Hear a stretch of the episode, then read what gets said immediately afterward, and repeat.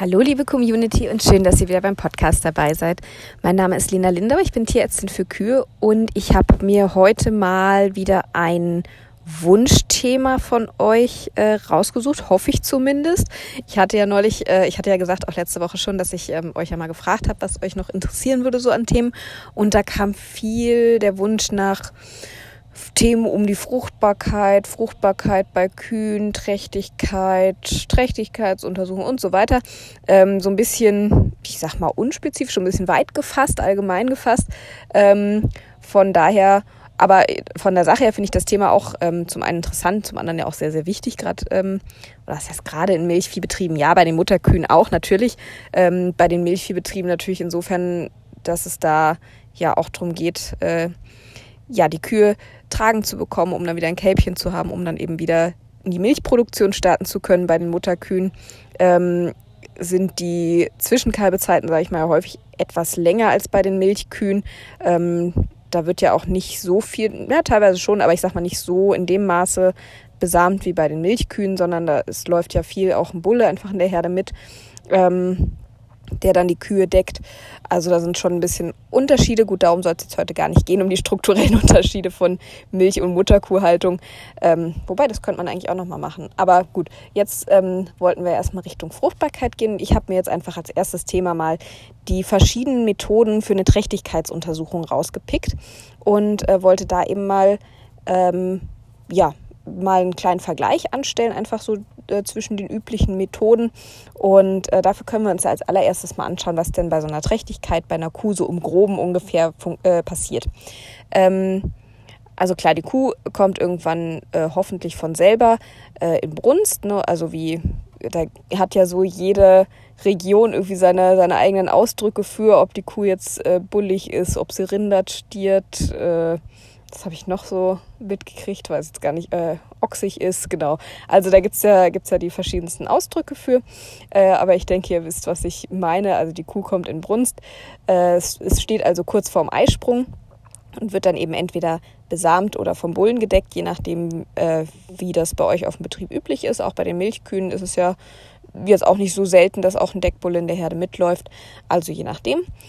Und ähm, ja, im besten Falle passt das zeitlich gut zusammen. Ähm, es findet ein Eisprung statt, die Eizelle wird äh, befruchtet und es beginnt ein kleines Kalb zu wachsen, beziehungsweise erstmal ein Embryo zu wachsen überhaupt. Ähm, das ist ja am Anfang erstmal nur eine kleine Zelle, die sich fleißig teilt und dann äh, einen kleinen Zellhaufen bildet quasi. Ähm, und dieser Zellhaufen, der hat so eine kleine, der hat nochmal so eine extra Hülle, in der die Zellen sich weiter fröhlich teilen. Und wandert dann vom Ort der Befruchtung durch die Gebärmutterhörner unten in den, in den Gebärmutterkörper. Und dort ähm, sucht er sich dann ein schönes Plätzchen zur sogenannten Einnistung. Ähm, also er schwimmt erstmal frei in der Gebärmutterflüssigkeit herum die ersten Tage, so die ersten zwei Wochen. Und so ab Tag ja, sechzehn, achtzehn beginnt so die erste Kontaktaufnahme, dass der Embryo eben Richtung Gebärmutterwand wandert und da eben diese Hülle von diesem Embryo ähm, Kontakt aufnimmt mit den, äh, mit den Schleimhautzellen von der Gebärmutter. Und diese Kontaktaufnahme, das ist ganz, ganz wichtig, weil da ähm, fangen dann an, die Zellen von beiden Seiten sich miteinander zu verbinden, so eine Zellverbindung miteinander aufzubauen. Und das ist so dann die Schlüsselstelle, von wo aus ähm, dann über verschiedene Hormonsignale anfängt, äh, sich die Plazenta zu bilden, also die Eihäute sich ausbilden, wo die Gebärmutterwand dann irgendwann auch anfängt, ähm, die Karunkel zu bilden, äh, sodass dann die Plazentome entstehen können, wo dann eben der der Nährstoff- und Sauerstoffaustausch zwischen Kuh und Kalb stattfindet. Das geht alles von dieser kleinen Kontaktstelle aus. Die ist so quasi die Initialzündung, dass, dass, so der, ähm, ja, dass der Embryo quasi wirklich sagt, so, hier gefällt es mir, hier möchte ich bleiben.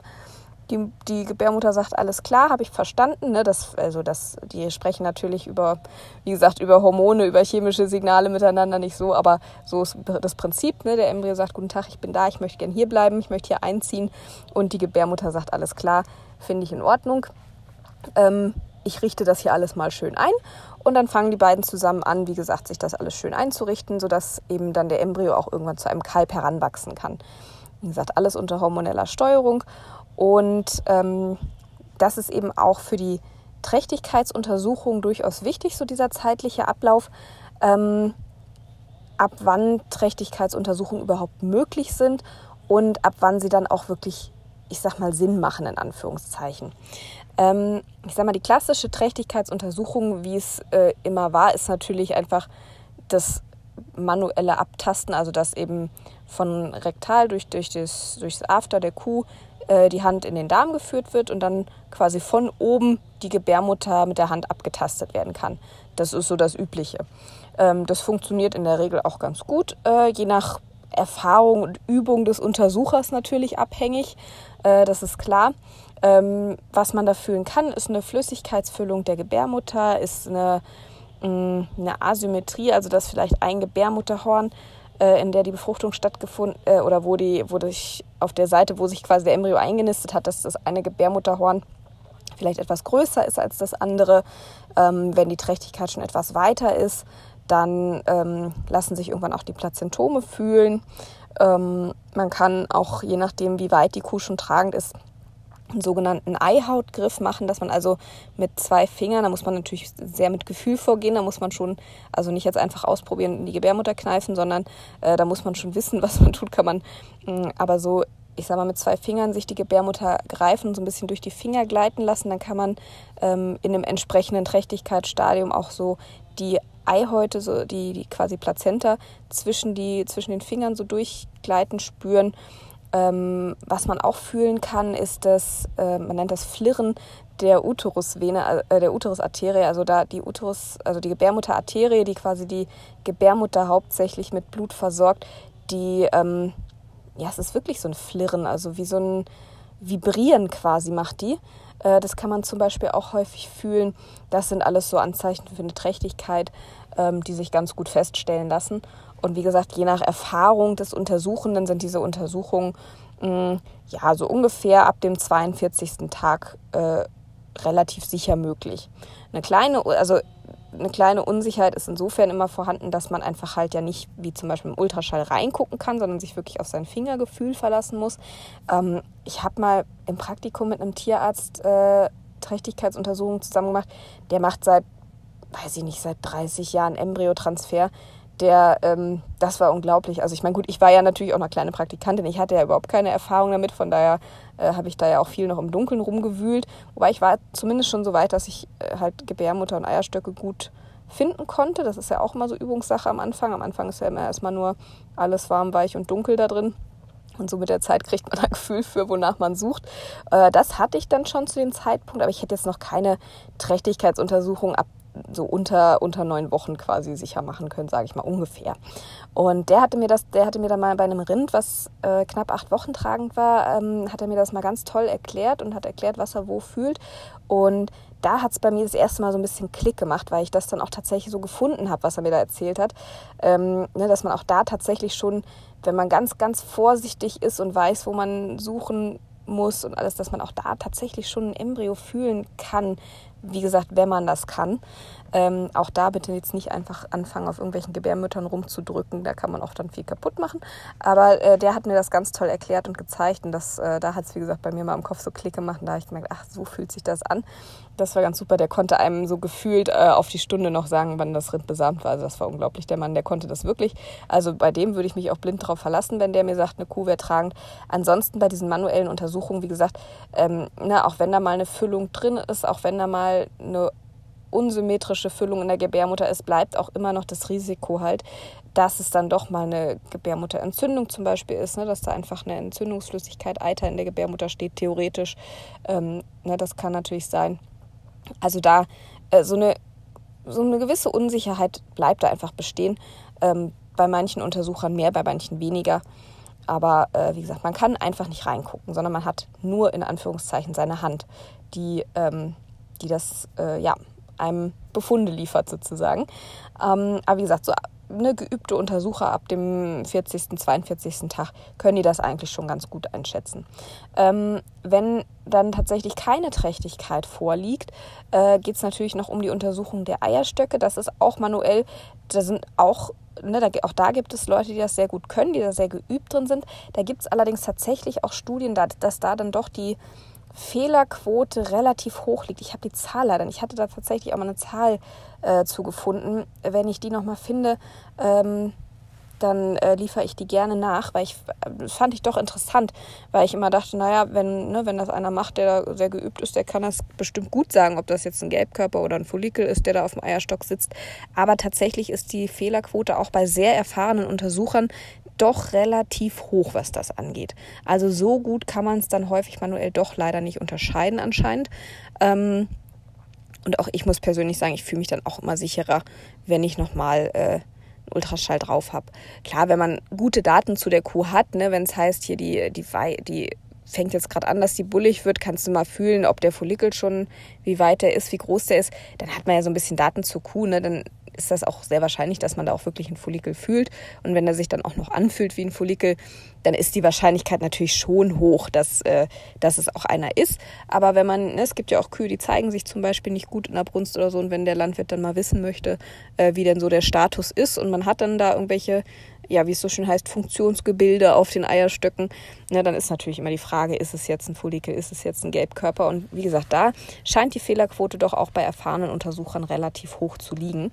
Ähm, wie gesagt, da gab es Studien zu, wo Vergleiche gemacht wurden. Da wurde eben erst manuell untersucht und dann per Ultraschall nachuntersucht äh, und die Ergebnisse dann verglichen. Und ja, ähm, der Ultraschall schneidet da doch etwas besser ab. Und das ist dann auch direkt die, äh, die nächste übliche Methode, sage ich mal, zur Trächtigkeitsuntersuchung, eben die Untersuchung per Ultraschall, ähm, hat natürlich den großen Vorteil, man sieht einfach, was da ist. Ne? Wenn ähm, ich sehe, also wenn ich, wenn ich mit dem Ultraschall untersuche, ähm, mir ist immer am liebsten so zwischen der fünften und zehnten Woche, da kann ich, äh, kann ich immer am genauesten sagen, wie weit die Trächtigkeit ist, ähm, kann alles mir schön angucken, dann passt auch der Embryo noch Ähm, noch ins Bild, sage ich mal, äh, ist dann noch nicht aus dem Bild gewachsen.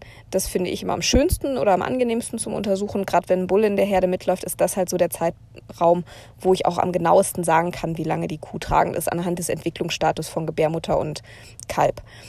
Und äh, das hat für mich immer den großen Vorteil, dass auch wenn ich einen sehr kleinen Embryo habe, so zum Beispiel mit sechs Wochen, ist der ja wirklich einfach noch, da sieht man einfach nur wie so ein, wie so ein kleines graues Ei sozusagen im, in der Gebärmutter. Ähm, Man kann teilweise schon erkennen, dass sich die kleinen, die kleinen Klauen langsam anfangen zu bilden. Das ist zum Beispiel auch so ein Anzeichen dafür, wie alt er ist. Aber vor allem, was mir immer am wichtigsten ist, ich kann das, ich kann das Fruchtwasser beurteilen, ob das schön klar ist, ob das so ist, wie es aussehen soll. Ich kann ähm, den Embryo selber beurteilen, ne, ob der schön gleichmäßig geformt ist, ob die Höhlen intakt sind. Ähm, und ich kann den Herzschlag sehen. Und das ist natürlich dann das, wo ich in dem Moment dem Landwirt sagen kann, jetzt ist die Kuh gerade zu hundert Prozent tragend, weil ich habe den Embryo gesehen, ich habe den Herzschlag gesehen, ich habe das Fruchtwasser gesehen. Das ist natürlich schön in dem Moment, wo das, ne, da kann ich dem Landwirt wirklich mit Garantie sagen, jetzt gerade ist die Kuh zu hundert Prozent tragend. Die kann natürlich immer noch diesen Embryo verlieren, das ist keine Frage. Es kann natürlich auch mal vorkommen, dass die dann bei einer Nachuntersuchung irgendwie vier, fünf Wochen später nicht mehr tragend ist. Das passiert, na klar. Aber in dem Moment, wo ich das sehe, dieses Bild, ähm, ist die Kuh auf jeden Fall tragend. Und auch wenn sie nicht tragend ist, kann ich halt ähm, auch mir die Eierstöcke anschauen, nicht nur fühlen, sondern wirklich anschauen und kann wirklich gucken, was ist denn drauf. Ich habe eine Skala da drin, wo ich sehen kann, wie groß ist da ein eventueller Follikel oder eine Zyste, äh, wie groß ist der Eierstock an sich. Ich fühle auch immer noch mal mit den, mit den Händen nach, auf jeden Fall. Ich habe immer gerne den äh, Vergleich, also ich habe auch tatsächlich den Eierstock dann immer gerne noch mal in der Hand, dann kann ich es noch mal besser abschätzen. Aber ähm, nichtsdestotrotz kann ich wirklich gucken, habe ich einen Follikel, habe ich einen Gelbkörper. Das kann ich ganz klar im Ultraschall voneinander unterscheiden. Also da ist dann wirklich, ähm, da ist auch die, äh, die Trefferrate, sage ich mal, für die Trächtigkeitsuntersuchung äh, liegt da auch tatsächlich bei, bei ich glaube, bei rund neunundneunzig Prozent. Ähm, also das ist schon, ja, viel sicherer geht kaum würde ich mal sagen. Deshalb, ich bin ein großer Fan von Ultraschall. Ich muss immer so ein bisschen aufpassen. Ich werde dann auch schnell faul, ne, und ähm, fühle dann mit der Hand nicht mehr so viel und komme dann da schnell aus der Übung. Da muss ich mich manchmal daran erinnern, dass ich auch ruhig äh, nochmal mit der Hand einfach nochmal drauf fasse, dass ich da weiter auch das Gefühl für behalte. Aber äh, nichtsdestotrotz ist halt Ultraschall ähm, ja, einfach und sehr, sehr sicher, also mit einer der sichersten Sachen, die man machen kann. Und man hat eben den Vorteil, dass man auch die Eierstöcke so mal sicher beurteilen kann. Ähm, man kann mit dem Ultraschall auch schon sehr, sehr früh tatsächlich T U's machen. Ich war mal im, äh, auch im Praktikum damals. Ja, nee, Moment, oder war das in der ersten Praxis, wo ich gearbeitet habe? Das kann auch sein. Als ich noch mit dem, in der Einarbeitung mit dem Tierarzt mitgefahren bin. Ja, das war, glaube ich. Da ähm, haben wir auch mal ein Rind untersucht. Das hatte... Oh, fünfundzwanzig oder sechsundzwanzig Tage und man konnte es tatsächlich sehen. Also ich hätte es zu dem Zeitpunkt wahrscheinlich nicht erkennen können, da war ich noch zu ungeübt für und zu unerfahren für. Aber er hat es mir dann gezeigt, ne? Und klar, dann habe ich es auch gesehen, aber von alleine hätte ich es wahrscheinlich nicht gekonnt. Aber der konnte das dann im Ultraschall darstellen. Ähm, ist immer die Frage nach der Sinnhaftigkeit. Äh, ich habe mal versucht, mal ein paar sichere Zahlen zu finden, das ist schwierig, ähm, aber diese embryonalen Die, äh, dieser embryonale Frühtod, wie es immer so schön heißt, also so die Verluste der Trächtigkeit, ähm, ah, wie ist das denn abgegrenzt? Ich glaube einmal bis zum zwanzigsten Tag und dann nochmal bis vom zwanzigsten bis zum fünfzigsten Tag irgendwie so. Oder bis zum dreißigsten Ja, wahrscheinlich bis zum dreißigsten und dann bis vom dreißigsten bis zum fünfzigsten Hm, ja, irgendwo in dem Zeitraum. Auf jeden Fall diese, diese frühen Verluste vom, vom Embryo, wo der dann nochmal resorbiert wird, sodass die Kuh dann eben doch nicht tragend ist. Ähm, Also ich habe die Erfahrung gemacht, bis zum dreißigsten Tag sind die schon relativ hoch. Ähm, da liegen die auch laut Literaturangaben, je nachdem, welche Studie man liest, so bei fünfundzwanzig, dreißig Prozent. Ähm, also rund ein Viertel bis ein Drittel aller Kühe äh, verlieren in dieser Zeit. Also da sind dann erstmal tragend, ne? Also eine Befruchtung findet statt und vielleicht auch noch so eine beginnende Einnistung. Aber aus irgendwelchen Gründen stirbt der Embryo dann eben doch ab. Ähm, wird resorbiert, also da wird nichts hinten rausgestoßen, dafür ist der noch, ja, ist der noch klein genug, sage ich mal, dass der vom Körper einfach abgebaut wird von der Kuh äh, und die Kuh wird im besten Falle dann einfach wieder tragend, äh, Quatsch, wieder äh, brünstig, verzögert zwar, aber wird dann eben wieder brünstig. Ähm, und da ist eben, wie gesagt, die Rate noch relativ hoch, ein Viertel bis ein Drittel aller Kühe ist ja schon was. Deshalb sag ich mal meinen Landwirten auch, ne, weil viele wollen es dann natürlich relativ früh wissen, weil die vielleicht die Tiere auf die Weide bringen wollen oder ne, aus welchen Gründen auch immer, wollen das dann relativ früh schon wissen ähm, und stellen mir die dann mit, äh, weiß nicht, achtundzwanzig Tagen hin. Und ja, wenn die Kuh dann tragend ist, dann kann ich Ihnen das zu dem Zeitpunkt auch sagen, dass das in, in diesem Moment so ist. Aber da empfehle ich ganz dringend immer nochmal so um den vierzigsten, fünfzigsten Tag rum nochmal eine Nachuntersuchung zu machen, um sicherzugehen, dass eben nicht resorbiert wurde, weil die Quoten dann doch eben, wie gesagt, relativ hoch sind. Also wenn Sie nur einmal untersuchen wollen, ist mein Rat immer so ab dem fünfunddreißigsten Tag, da hat man eine höhere Wahrscheinlichkeit, dass diese Trächtigkeit dann auch erhalten bleibt. Ne, dann ist immer noch das Risiko, dass auch bis zum fünfzigsten Tag ist das Risiko von einem Embryoverlust noch vergleichsweise hoch, aber nicht mehr in dem Maße wie bis zum dreißigsten Tag. Von daher, ähm, wie gesagt, ist immer meine Empfehlung, wenn man nur einmal untersuchen will, würde ich persönlich dazu raten, das ab dem dreißigsten Tag zu, äh, ab dem fünfunddreißigsten Tag zu machen. Ähm, Genau, so viel zum Ultraschall. Ähm, das nächste ist dann noch ähm, die Untersuchung über Blut oder Milch. Das fasse ich jetzt mal hier so in einem ähm, zusammen, weil auf den gleichen Stoff untersucht wird, und zwar die sogenannten P A Gs oder P A Gs. Äh, das nennt auch jeder irgendwie, wie er möchte. Äh, das sind die äh, Pregnancy Associated Glycoproteins und es sind, wie der Name schon sagt, äh, Trächtig, ja, wenn man es wörtlich übersetzen würde, eigentlich schwangerschaftsassoziierte äh, Glykoproteine, im Falle von einer Kuh würde ich jetzt trächtigkeitsassoziierte äh, Glykoproteine sagen, äh, also Zucker-Eiweiß-Verbindungen. Und die, deshalb habe ich das vorhin erzählt, ähm, entstehen, wenn eben der Embryo anfängt, Kontakt mit der Gebärmutterwand aufzunehmen. Da hatte ich ja gesagt, da entsteht eine Zellverbindung und ähm, auch so ab dem, das Und diese Zellverbindung, die wächst sich ja dann, wie gesagt, aus zur, äh, zur Plazenta, das bilden sich die Plazentome und so weiter.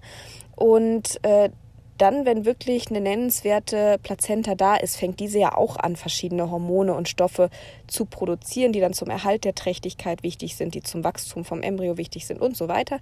Und unter anderem entstehen dabei eben diese, äh, diese P A Gs, ähm, die werden von der Plazenta gebildet und auch unter anderem ins Blut abgegeben. Und die kann man dann eben messen. Und je nachdem, wie hoch der Spiegel im Blut oder auch in der Milch ist, also die gehen vom Blut auch in die Milch über, die können durch diese Blutäuterschranke, können die durch, sind dann auch in der Milch nachweisbar im gleichen Spiegel wie im Blut. Und ähm, die können dann eben nachgewiesen werden mit relativ einfachen Labormethoden. Ähm, genau, und je nachdem, wie hoch dieser Spiegel ist im Blut oder im, in der Milch, äh, ist es eben ein fragliches Ergebnis oder eben die Kuh ist tragend oder sie ist nicht tragend. Das äh, sind so die möglichen Ergebnisse, die dabei rauskommen können.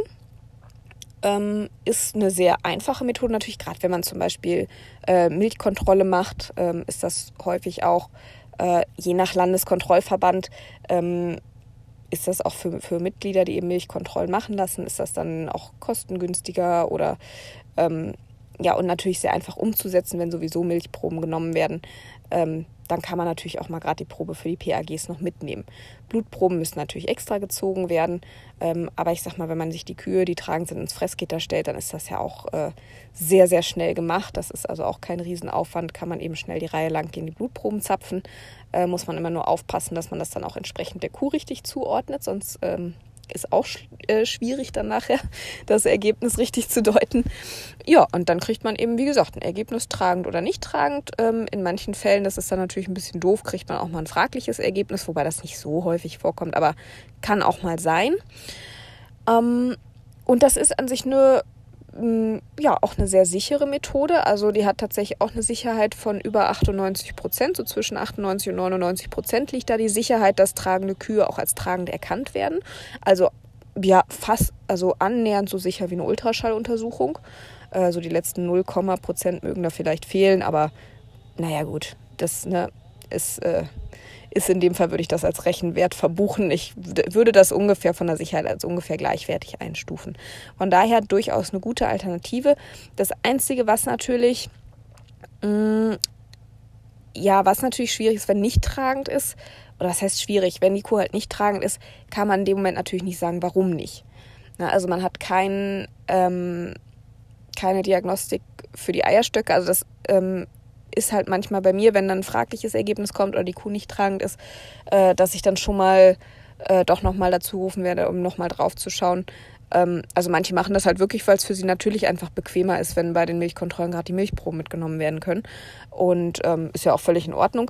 Äh, und dann werden mir aber teilweise dann doch mal nochmal einzelne Kühe vorgestellt, wo es dann heißt, ja, die hat jetzt zweimal nicht tragend gehabt oder die hat ein fragliches Ergebnis, kannst du mal drauf gucken, was da los ist. Ne? Und dann wird halt eben doch nochmal Eierstockdiagnostik gemacht oder die Gebärmutter nochmal angeguckt, ob die Kuh vielleicht nicht hundertprozentig sauber ist oder ja, also wenn noch, wenn noch kleine Äh, kleine Eiterstippchen zum Beispiel doch vielleicht im, im, in der Gebärmutter vorhanden sind, äh, weswegen die Kuh vielleicht nicht tragend wird ähm, oder weswegen vielleicht eine Befruchtung zwar noch stattfindet, aber dann die Einnistung eben äh, gestört ist. Ne? Sowas kann dann auch mal zu einem fraglichen Ergebnis führen.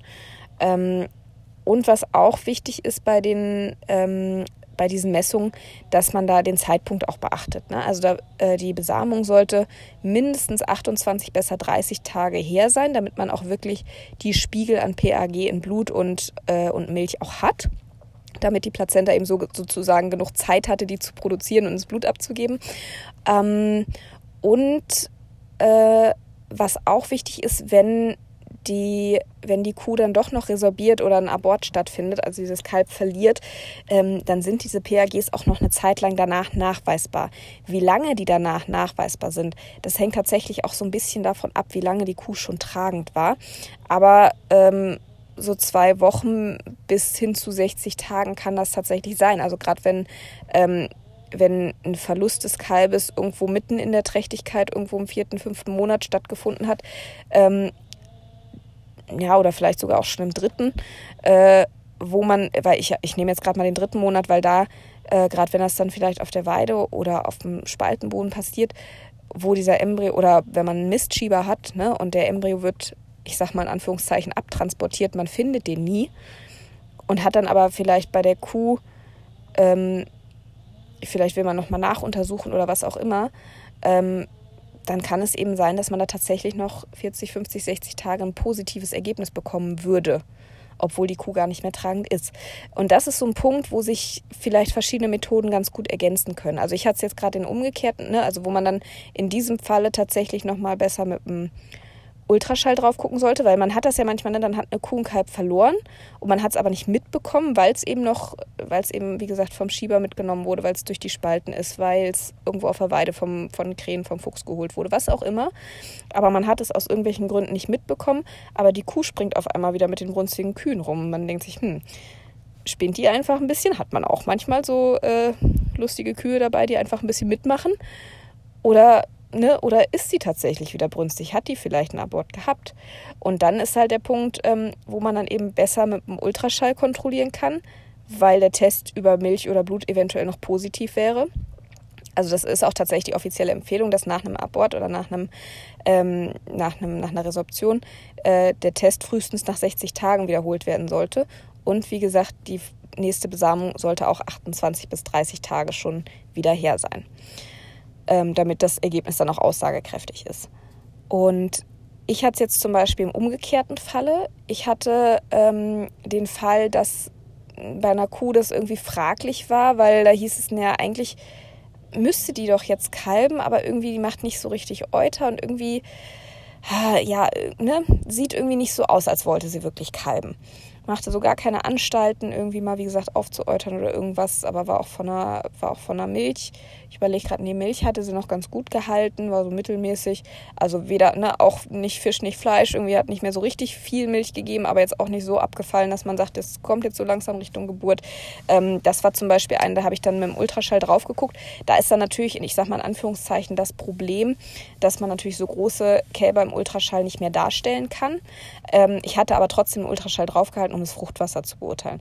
Und da habe ich nämlich gesagt, ja, das Fruchtwasser gefällt mir nicht so richtig gut. Das ist nicht so hundertprozentig klar.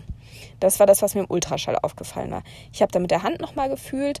Ähm, die Gebärmutter war relativ kräftig gefüllt, ähm, zog aber relativ nach unten in den Bauch rein, wie man es so bis zum sieb- so zwischen dem fünften und siebten Trächtigkeitsmonat ungefähr hat.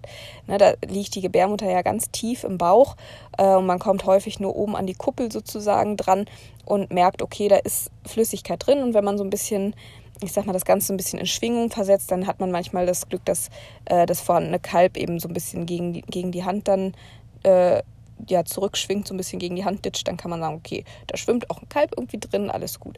Ja, und das hatte ich dann auch eben in diesem Falle gemacht, habe da so ein bisschen drauf rumgeditscht, aber ich habe auch nie so richtig mal, ja, irgendwelche Kalbteile mal fühlen können. Und das war der Punkt, wo ich gesagt habe, ja, ich glaube, da ist zwar noch Füllung in der Gebärmutter, die war auch ganz bestimmt schon tragend Richtung fünfter Monat oder irgendwas. Und anscheinend hat es ja auch nicht, äh, ne, ist es auch nicht äh, ausgeworfen worden, irgendwie wie es jetzt bei einem normalen, in Anführungszeichen normalen Abort üblich ist, äh, sondern da habe ich gesagt, da besteht durchaus die Gefahr, dass das zum Beispiel mumifiziert ist im, in der Gebärmutter. Ne? Das hat man ja manchmal, wenn die Kälber absterben, werden aber weder resorbiert noch ausgestoßen und mumifizieren dann in der Gebärmutter tatsächlich. Ne? Sie sind dann so ganz, hm, wie soll man sagen, die verwesen halt nicht richtig, sondern ja, es sind halt wirklich wie so kleine Mumien. Ne? Die bleiben in so einem Stand äh, und fangen ja an, sich so ein bisschen zu zersetzen. Ist so ganz schwer zu erklären. Es sieht so ganz typisch aus. Wer das schon mal gesehen, mitgekriegt hat, der vergisst das auch nicht mehr. Ähm, und das war in dem Fall tatsächlich der Fall. Und das war das, wo ich gesagt habe, du pass auf, wir nehmen mal eine Blutprobe, weil die ist ja jetzt schon... Ähm, ist ja jetzt eventuell schon über diese sechzig Tage raus, weil, wenn man mal nachrechnet, wenn das Kalb, ich hätte gesagt, das wäre so ungefähr im fünften Monat die Kuh gewesen, fünfter bis sechster Monat. Ähm, und wenn man dann mal rechnet, eine Kuh ist neun Monate tragend, also selbst wenn sie schon sechster Monat war, bis neun Monate sind ja auch schon wieder, ich sag mal, drei Monate vergangen, es sind ja schon locker über sechzig Tage, sind schon bald neunzig Tage. Also wäre vom Abstand her, vom Absterben des Embryos in Ordnung. Wenn der Embryo abstirbt, dann hat ja auch die Plazenta unter Umständen nicht mehr diese Funktion, die sie dann hatte. Und auch die fährt sich ja dann quasi zurück, sodass wir dann also da in dem Falle tatsächlich über Blut und Milch nachweisen konnten, dass die Kuh eben nicht tragend, da kam als Ergebnis tatsächlich nicht tragend raus, aber zusammen mit den Befunden, die ich ja im Ultraschall per Hand erhoben hatte, konnten wir dann eben sagen, okay, Die ist zwar jetzt nicht mehr intakt tragend, aber die Gebärmutter ist noch quasi gefüllt. Also da wird tatsächlich ein Fruchttod stattgefunden haben. Das Kalb ist mumifiziert. Ähm, aber es wird auf jeden Fall nicht geboren und es wird auch keinesfalls lebend geboren. Na, das ist dann was, wo man dann eben zum Beispiel über ja, Medikamente, eine ja, Geburt in Anführungszeichen oder diesen, diesen abschließenden Abort, also dass das Kalb dann wirklich ausgestoßen wird, das kann man dann unter Umständen medikamentell einleiten, ähm, sodass dann eben die Chance besteht, dass die Kuh vielleicht doch wieder in Brunst kommt. In dem Fall war es jetzt eine, eine ältere Kuh, auch die sonst sowieso ja so auf der Liste stand, sage ich mal, dass äh, bei den Abgängen. Von daher ist das dann auch genau das passiert. Die ist ja jetzt nicht in dem Sinne krank. Ja, also das ist was, wo sich diese Methoden ganz gut ergänzen können. Ansonsten, wie gesagt, ist auch über Milch und Blut ähm, sehr, sehr sicher. So, das war jetzt ein etwas ausschweifenderer Exkurs mal, wie man da, wie man mit diesen Methoden arbeiten kann. Ich hoffe, ich habe euch damit jetzt nicht, äh, nicht gelangweilt, aber ich dachte mal, so ein bisschen Bezug zur Praxis kann ja auch mal nicht schaden. Ja, also von daher, äh, das sind so die üblichen Methoden per Hand, per Ultraschall äh, oder über Milch und oder Blut. Ähm, haben alle irgendwo ihre Daseinsberechtigung, haben alle ihre Vor- und Nachteile, wie es halt immer so ist. Und wie gesagt, im Zweifel ist es durchaus sinnvoll, auch mal Methoden zu ergänzen, wenn irgendwo Unsicherheiten bestehen. Ja, das ähm, so viel von meiner Seite. Ähm, ich bedanke mich erstmal bei euch ganz herzlich fürs Zuhören. Ich hoffe, es hat euch interessiert. Ich hoffe, ihr konntet was mitnehmen. Ähm, und dann würde mich natürlich immer, wie immer interessieren, wie ihr das bei euch auf dem Betrieb haltet, wie ihr die T Us macht, in welchen Abständen, zu welchen Zeitpunkten, ähm, mit welcher Methode, und würde mich freuen, wenn ihr das äh, unter Instagram oder Facebook unter den Posts ähm, mal erzählen würdet, wie eure Erfahrungen so mit den verschiedenen Methoden sind. Und wenn ihr mögt, hören wir uns nächste Woche wieder zur neuen Podcast-Folge. Und bis dahin wünsche ich euch erstmal eine wunderschöne Woche mit äh, ganz vielen tragenden Kühen, mit ganz vielen positiven Ergebnissen. Und wie gesagt, bis nächste Woche. Bis dahin, macht's gut.